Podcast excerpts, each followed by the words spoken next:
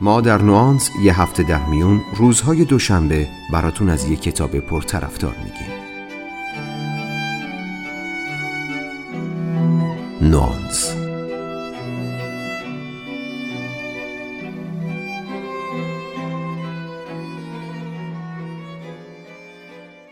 به نظر میرسه بیشتر ما آدم ها تا حدود خیلی زیادی از زندگیمون سرخورده شدیم.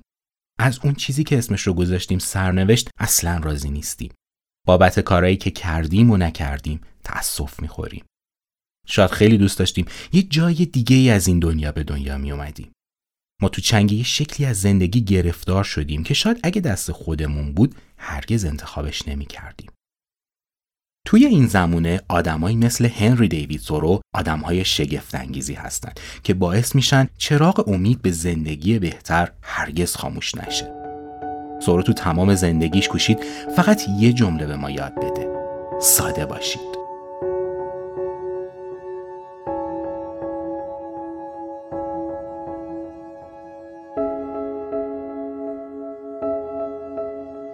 سلام، من مهدی آزاد هستم و شما شنونده 19مین اپیزود از پادکست نوانس هستین که تو نیمه دوم اردیبهشت منتشر شده. توی این اپیزود میخوام شما رو با کتابی آشنا کنم به نام والدن، اثر هنری دیوید تورو.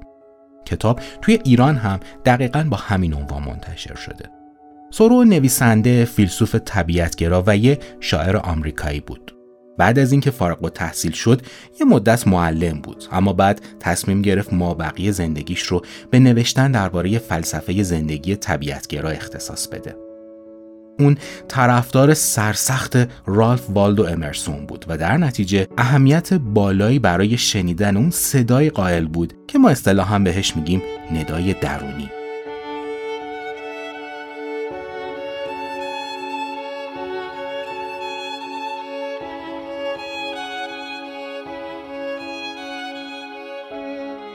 تورو حدوداً 2 سال از زندگی متمدن جدا شد و تک و تنها کنار یه دریاچه به اسم والدن زندگی کرد. این دوران تأثیر شگرفی روی افکارش داشت. افکاری که بعد از 150 سال اون رو به یکی از تأثیرگذارترین آدم‌های زمانه ما بدل کرده.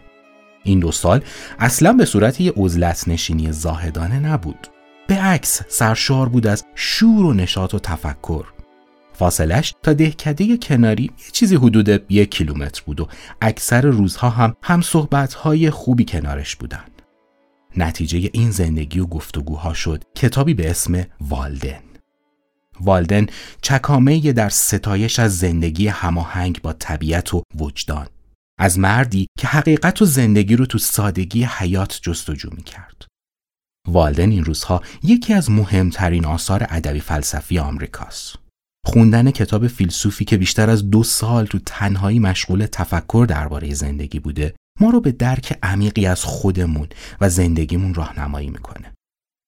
تورو تو کتابش شیوه زندگی انسان مدرن و سرگرم شدن ما به خدایان دروغی رو سرزنش میکنه.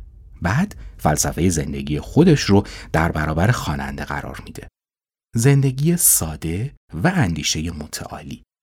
کتاب والدن به اکثر زبان‌های زنده دنیا ترجمه شده و به عقیده خیلی‌ها جزو 10 اثر برتر کلاسیک آمریکا به شمار میاد. به طوری که بزرگانی مثل تولستوی یا گاندی به تأثیر این کتاب بر خودشون اعتراف کردند.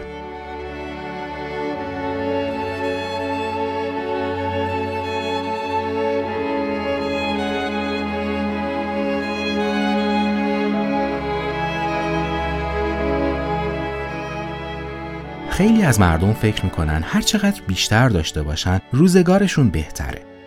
تورو تصمیم گرفت در خلاف جهت نظر اکثریت حرکت کنه. اون تو تجربه های زندگی میبینه ما حتی تحمل چیزهای ساده‌ای مثل روزمرگی رو هم نداریم. سفر کردن برای فرار از روزمرگی، روابط جور و جور، سرگرم شدن به چیزهای مختلف برای فراموش کردن واقعیت زندگی، دائم از این شاخه به اون شاخه پریدن، حکایت از یه افسردگی عمیق جمعی داره. این ناامیدی و افسردگی قالب ذهنی و رفتاری ما رو شکل داده. ما این شیوه ناامیدانه زندگی رو انتخاب کردیم، شاید چون نمیدونیم روش‌های دیگه‌ای هم برای زندگی وجود داره. به گفته تورو اگر سرشت سالمی داشته باشیم، همین الان میتونیم تمام پیش داوری هامون رو دور بریزیم. از دید ثرو ما باید زندگی رو خودمون تجربه کنیم. دیگران نمیتونن معنای زندگی ما رو بهمون نشون بدن. ممکنه اونها بتونن تو راه رسیدن به این معنا کمکمون کنن، اما در نهایت این خود ما هستیم که باید معنای زندگیمون رو کشف کنیم. ثرو ابتدای داستانش تعریف میکنه که وقتی برای اولین بار به کلبه رسید چه حالی داشت. کلبه لخت و خالی که تو سرمای زمستون حتی یه بخاری روشن هم توش نبود. توصیف ثرو از کلبه خیلی جالبه. میگه انگار این کلبه رو خدایان برای من آماده کرده بودن. ثرو یادآوری میکنه که بابت چه کاری به جنگل رفته بود. اون میگه من به جنگل رفتم چرا که مایل بودم آنچنان که میخواهم زندگی کنم، تنها با آنچه در زندگی از اهمیت برخوردار است روبرو شوم و ببینم آیا قادر هستم آنچه را که زندگی میتواند به من بیاموزد فرا بگیرم و در انتظار روزی نمانم که مرگ فرا برسد و ببینم که زندگی نکردم. مایل نبودم زندگی را بزیم که زندگی نباشد چرا که عزیز است زندگی. تمایلی نیز نداشتم که تسلیم را تجربه کنم مگر گریزی از آن نباشد. میخواستم ژرف بزیم و جوهر هستی را بدوشم، چنان ستبر و سلحشورانه بزیم که جایی در آن برای آنچه زندگی نیست نباشد. زندگی را به گوشه‌ای برانم، آن را به خردترین واژگان کاهش دهم و اگر شرور از آب در آمد شرارت آن را خالص و تام و تمام از آن بیرون کشم و به جهانیان عرضه دارم و اگر شکوهمند و برین از کار در آمد خود آن را تجربه کنم و حدیث واقعی آن را در گشت و گذارهایم به جهانیان ارائه دارم. چرا که به نظر من اکثر آدمیان چه در رابطه با خدا و چه در ارتباط با شیطان در تردیدی عجیب به سر برده و عجولانه به این نتیجه رسیدند که غایت اصلی زندگی انسان در هستی خاکی چیزی نیست مگر ستایش خداوند.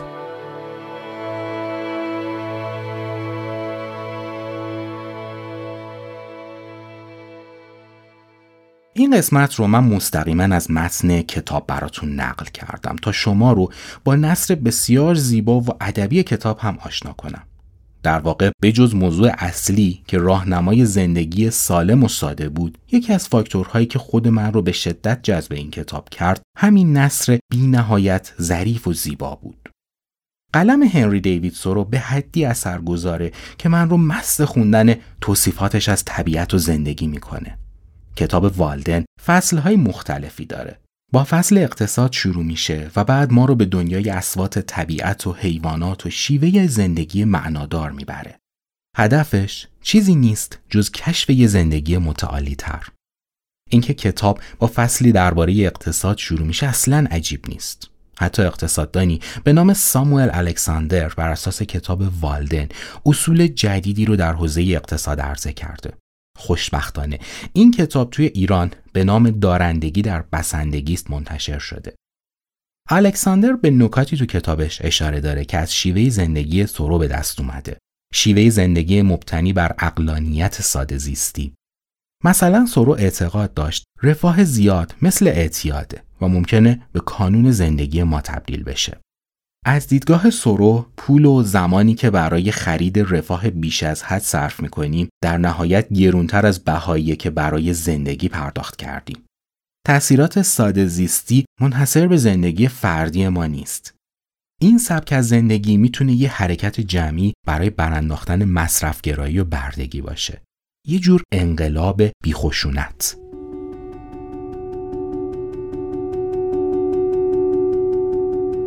ثرو تو بخش‌های مختلف کتابش با نکته‌سنجی دلپذیری ما را از یه خطا آگاه میکنه. خطای ما اینجاست که به شدت دربند نیازهامون هستیم و تمام عمر مشغول جمع کردن گنج‌هایی هستیم که مبادا روزی در آینده نتونم نیازهامو برآورده کنم.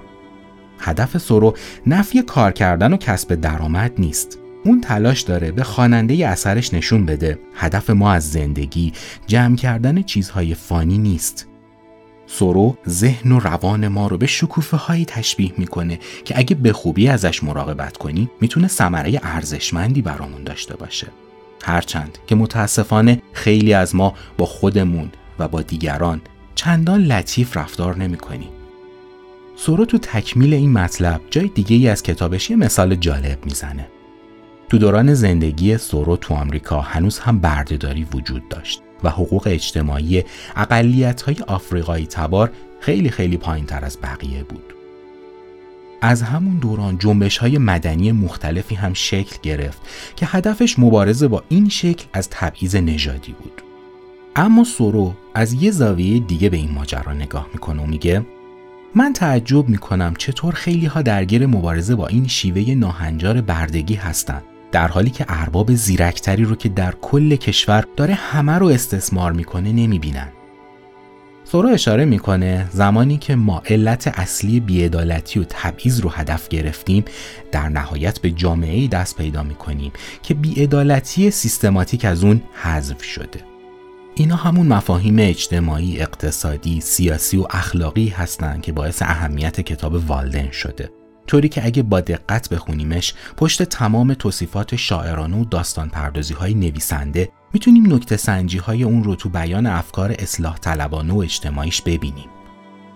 شامگاهی است دلپذیر، من با آزادی غریبی به عنوان جزئی از طبیعت در آن آمد و شد میکنم. اگرچه هوا سرد و ابریست و باد میوزد و روی ماسه‌های ساحل دریاچه با یک لا پیراهن راه میروم و اگرچه چیز خاصی نمیبینم که توجهم را جلب کند، همه عناصر به صورتی عجیب با من آشنا هستند. جمله هایی که شنیدین چند خط آغازین فصل تنهایی از کتاب والدن بود. سورو این فصل از کتاب رو با وصف زیبایی شاعرانه طبیعت توی شب سرد آغاز میکنه. توی این بخش از کتاب میخواد به ما یادآوری کنه توی این دنیا هیچ چیزی وجود نداره که بتونه یه انسان ساده و شجاع رو به غمهای روزمره مشغول کنه. تا زمانی که زنده ایم و میتونیم از گردش فصلها، از صدای طبیعت، از خنکای رودخانه و معاشرت با دیگران لذت ببریم، هیچ دلیلی برای تلخ کردن زندگیمون وجود نداره. کسی که به این شیوه زندگی میکنه هرگز احساس تنهایی منفی رو تجربه نمیکنه. سورو میگه تنها زمانی که احساس تنهایی کردم درست چند هفته قبل از اومدم به جنگل بود.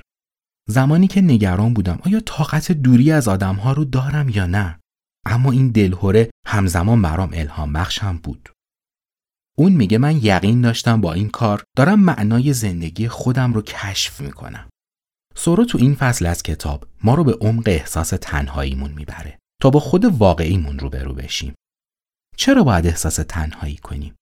چرا این احساس باید بخش بزرگی از تصمیمات ناخودآگاهی زندگی ما رو تحت تأثیر خودش قرار بده؟ دوست داریم نزدیک به چه چیزی زندگی کنیم؟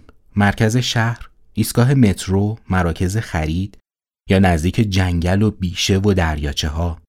احتمال داره جواب قلبی خیلی از ما گزینه‌های آخری باشه، اما واقعیت تصمیمات زندگیمون چیز دیگه ای رو نشون میده. اینجا سورو تلنگر به ما میزنه. درسته که ما مثل آرزوهامون زندگی نمی کنیم، یعنی کنار جنگل و بیشه و دریاچه نیستیم، اما راهی رو به ما نشون میده تا بتونیم خود واقعیمون رو کشف کنیم.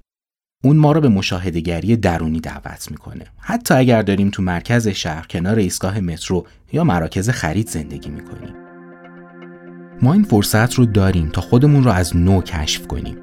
مشاهده‌گر بی‌قضاوتی در درونمون داریم که میتونه بدون پیش‌داوری‌های معمول درباره زندگی ما رو به شفافیت و تعالی نزدیک و نزدیک‌تر کنه.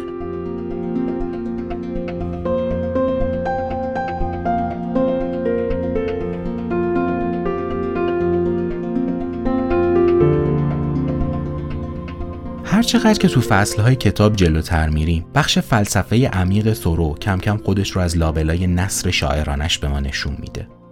فلسفه‌ای که روی مفهومی به نام بیگانگی تاکید داره. ما تو وهله اول با خودمون بیگانه شدیم.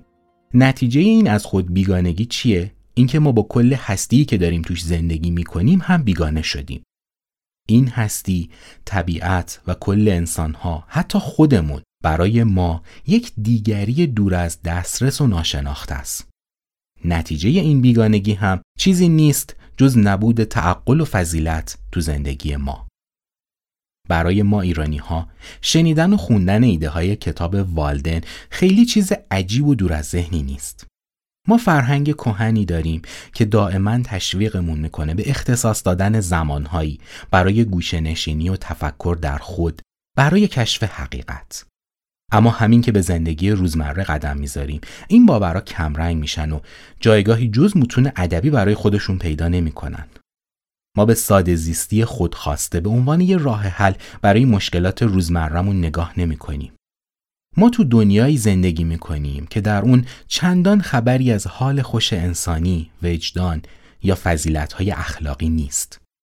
ما نه تنها درگیر زندگی ماشینی شدیم که حتی اقتصادمون هم ماشینی شده. وقتی دائم در تلاش برای تأمین نیازهامون هستیم، شده از خودمون بپرسیم تا کجا کافیه؟ و اصلاً کافی برای چی؟ اینها فقط ابزاری برای زندگی هستند، نه بیشتر. سرو هشدار میده ممکنه ما ابزارمون بشیم.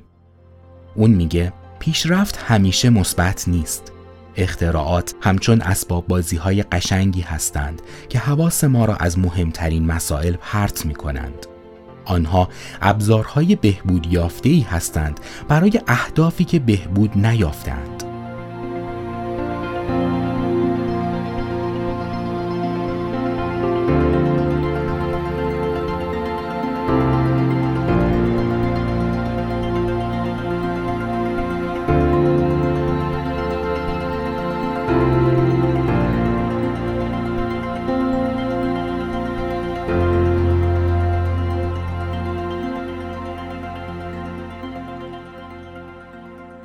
سورو تو کتابش روایتی از گلستان سعدی رو نقل میکنه و میگه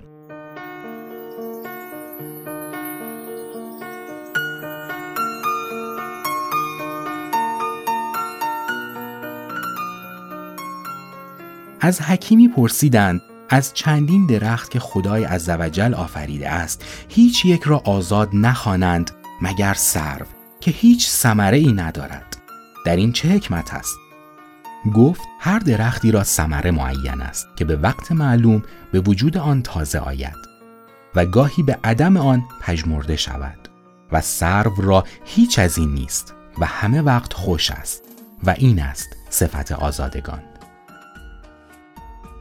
جناب سعدی اینجا داره اشاره میکنه که همه درختها یه میوه و ثمره و برگی دارن که تو وقتی از سال سبز و تر و تازه‌اند و اگر اون میوه و برگ نباشه ما اونها رو پژمرده و خشک میبینیم.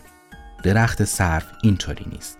هر موقع از سال که بهش نگاه کنی سبز و تازه و خوشه و این است صفت آزادگان.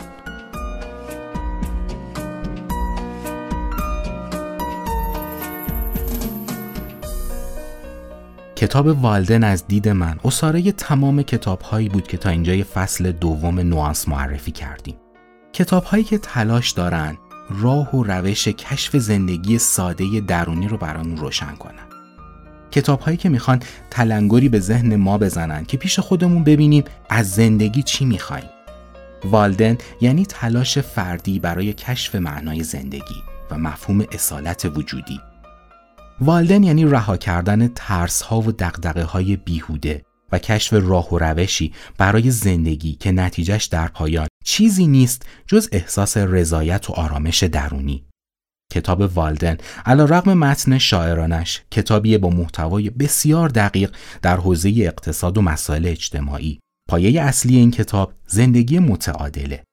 کتاب والدن نه زندگی زاهدانه و فقیرانه رو تبلیغ میکنه، نه گوشه نشینی و عزلت از دیگران رو. تمرکز والدن روی زندگی اصیل و هدفمنده. والدن فقط یک شعار داره: هر چقدر زندگی رو ساده تر کنی، خوشبخت تری.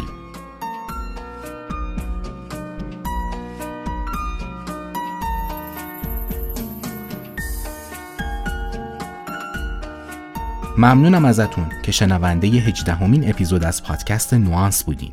اگه پادکست ما رو و کتاب‌هایی رو که بهتون معرفی می‌کنیم دوست داشتین، ما رو سابسکرایب کنین تا اپیزودهای بعدیمون رو از دست ندین. این اپیزود و شماره‌های قبلی پادکست نوانس رو میتونید روی برنامه‌های مختلف مثل اپ پادکست، گوگل پادکست، کاست باکس و همچنین روی سایت‌هایی مثل تهران پادکست، ناملیک و البته روی وبسایت خود ما به آدرس nuance-co.com بشنویم. تا اپیزود بعدی، روز و روزگارتون خوش.